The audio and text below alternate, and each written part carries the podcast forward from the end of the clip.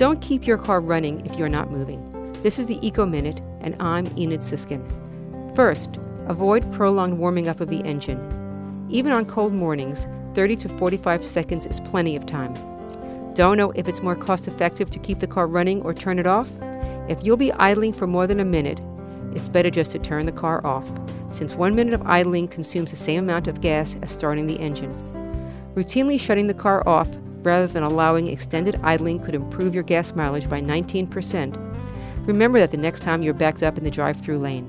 For more information, go to wuwf.org and look for the Eco Minute under the program's drop down menu.